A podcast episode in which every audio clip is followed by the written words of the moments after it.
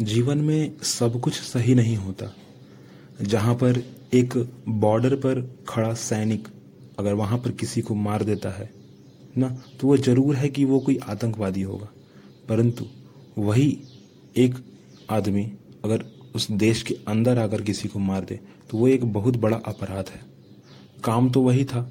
वहाँ पर भी एक ऐसे दुश्मन को मारा गया जो कि भारत देश के लिए ठीक नहीं था। परंतु एक जो है दोषी हो गया और दूसरा जो निर्दोष हो गया, जगह के मुताबिक। किताबें भी जो है हमें वही सिखाती हैं। हर एक किताब सही नहीं हो सकती। हर एक किताब आपके हिसाब से सही नहीं हो सकती। ठीक है? और ये आपको समझना पड़ेगा उस किताब को पढ़ने के बाद कि वो कहाँ तक आपके लिए सही है, कहाँ तक हमारे लोगों के लिए सही है। या किसको दी जाए?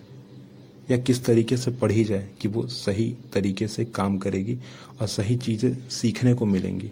फ़िलहाल आप इस पुस्तक में पंचतंत्र के भूमिका एक छोटी सी पार्ट आप उसका सुनेंगे और आप जानेंगे कि हाँ। पंचतंत्र के एक पात्र का मानना है कि यदि किसी को मेहमान बनाकर घर में घुसने दो तो वह अपने घर के मालिक का ही पत्ता साफ़ करके उस पर कब्जा जमाने की कोशिश करता है।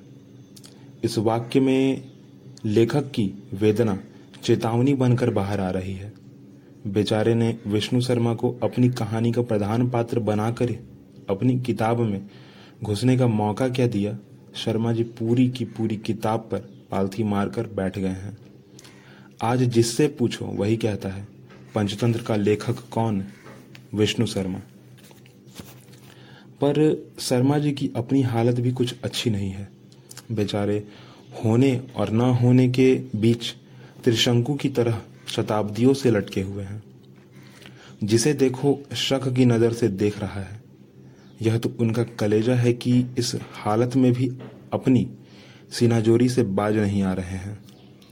यदि मैं पंचतंत्र का लेखक विष्णु कुमार न हुआ, किसी लेखक का रचना पात्र ही हुआ तो क्या मेरे आगे पंचतंत्र के लेखक को कौन पूछता है? परेशानी यह है कि हम दावे के साथ यह भी नहीं कह सकते कि विष्णु शर्मा पंचतंत्र के लेखक नहीं हैं। पुराने लेखक कुछ तिगड़म भिड़ाकर अपनी प्रस्तावना में ही अपना नाम डाल दिया करते थे। पंचतंत्र के लेखक के साथ गड़बड़ यह है कि जिस महिला रोप्य नामक नगर को उसने अपनी कहानी का केंद्र बनाया है। वह अपने आप में इतना दूर है कि महिला रोप्य वाले स्वयं महिला रोप्य की कहानियाँ सुनते रहते हैं। संदेह होता है कि जब यह नगर ही काल्पनिक है तो इसका राजा और इसमें रहने वाले विष्णु शर्मा काल्पनिक कैसे नहीं हो सकते? यही उनकी उम्र में भी लगता है।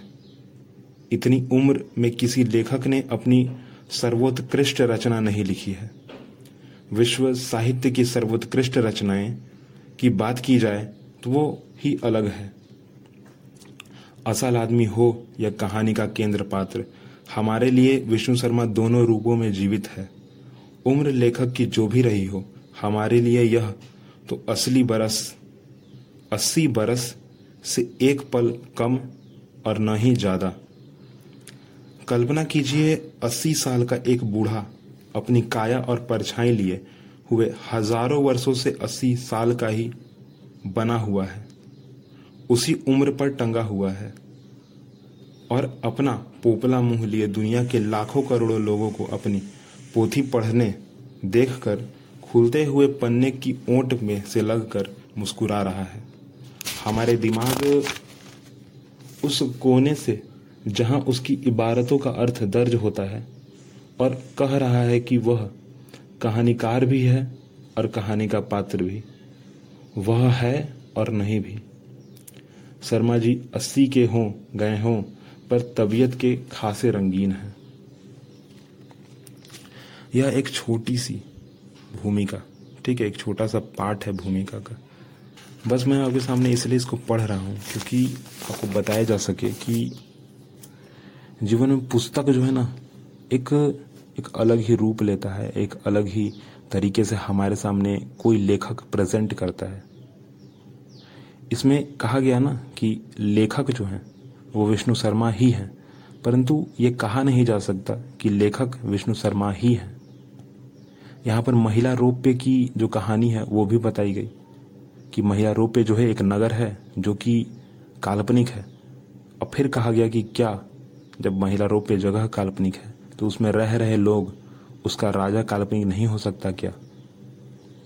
इन सारी बातों को सुनने के बाद ऐसा लगता है कि, मानो, कहानीकार और कहानी जिसने भी लिखी है ये, ठीक है, क्योंकि हज़ारों साल से है, लेखक का नाम तो विष्णु शर्मा ही है, पंचतंत्र का।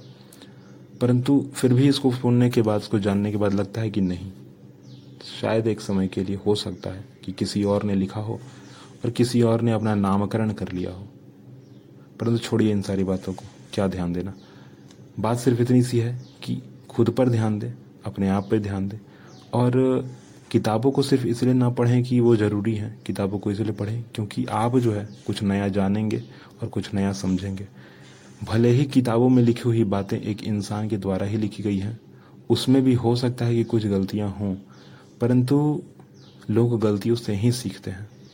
जहाँ कहीं किताबों में साइंस की बातें लिखी हुई हैं, वहीं दूसरी किताबों में कुछ ऐसी चीज़ें भी लिखी हुई हैं, जहाँ पर आपको सॉल्यूशन निकालना होता है, न कि आंसर करना होता है। मैथमेटिक्स इसका एक अच्छा खासा उदाहरण है।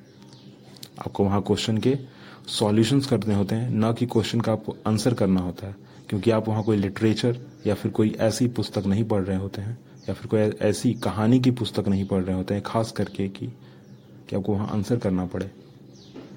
आप भी अपने जीवन को अलग अलग नज़रिए से देखें अपने किए हुए कार्य को भी अलग अलग नज़र से देखें और फिर ये फैसला लें कि हाँ कौन सा कार्य करना सही रहेगा और कौन सा नहीं।